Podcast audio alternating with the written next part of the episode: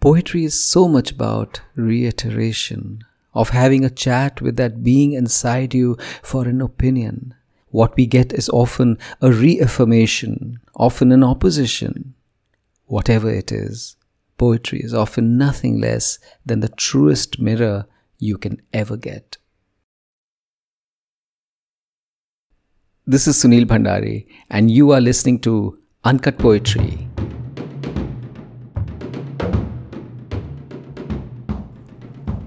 Yes, my entire life is built on the edifice of yes. Stand naked in poetry? Yes.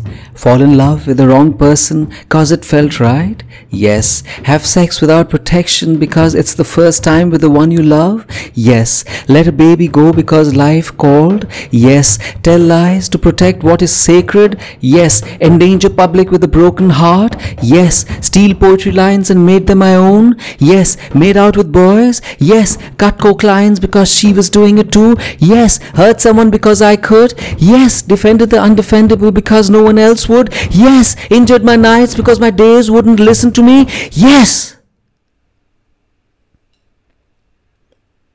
And I made a life because the gutsy, the ballsy, and the bold always trumps good. And I survived everything till one day life taught me to say no.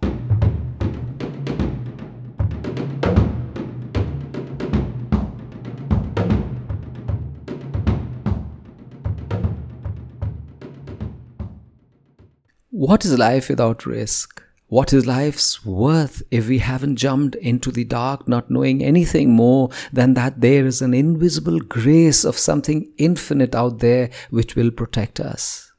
And haven't we time and again found that when we start something by conquering fear, by taking risks, by not allowing anyone from talking us out of our madness, there is something which opens up inside and outside of us? We are better persons because in the risk we take is wrapped the gift of ourselves which we give to the universe. Where would our finest poets and singers and artists and scientists and authors be if they hadn't all taken a leap with their talent, with fear burning inside them? Will I be taken seriously? Will I make a fool of myself? In the brave response to these questions lies the most beautiful offering of life we can ever hope to either give or get.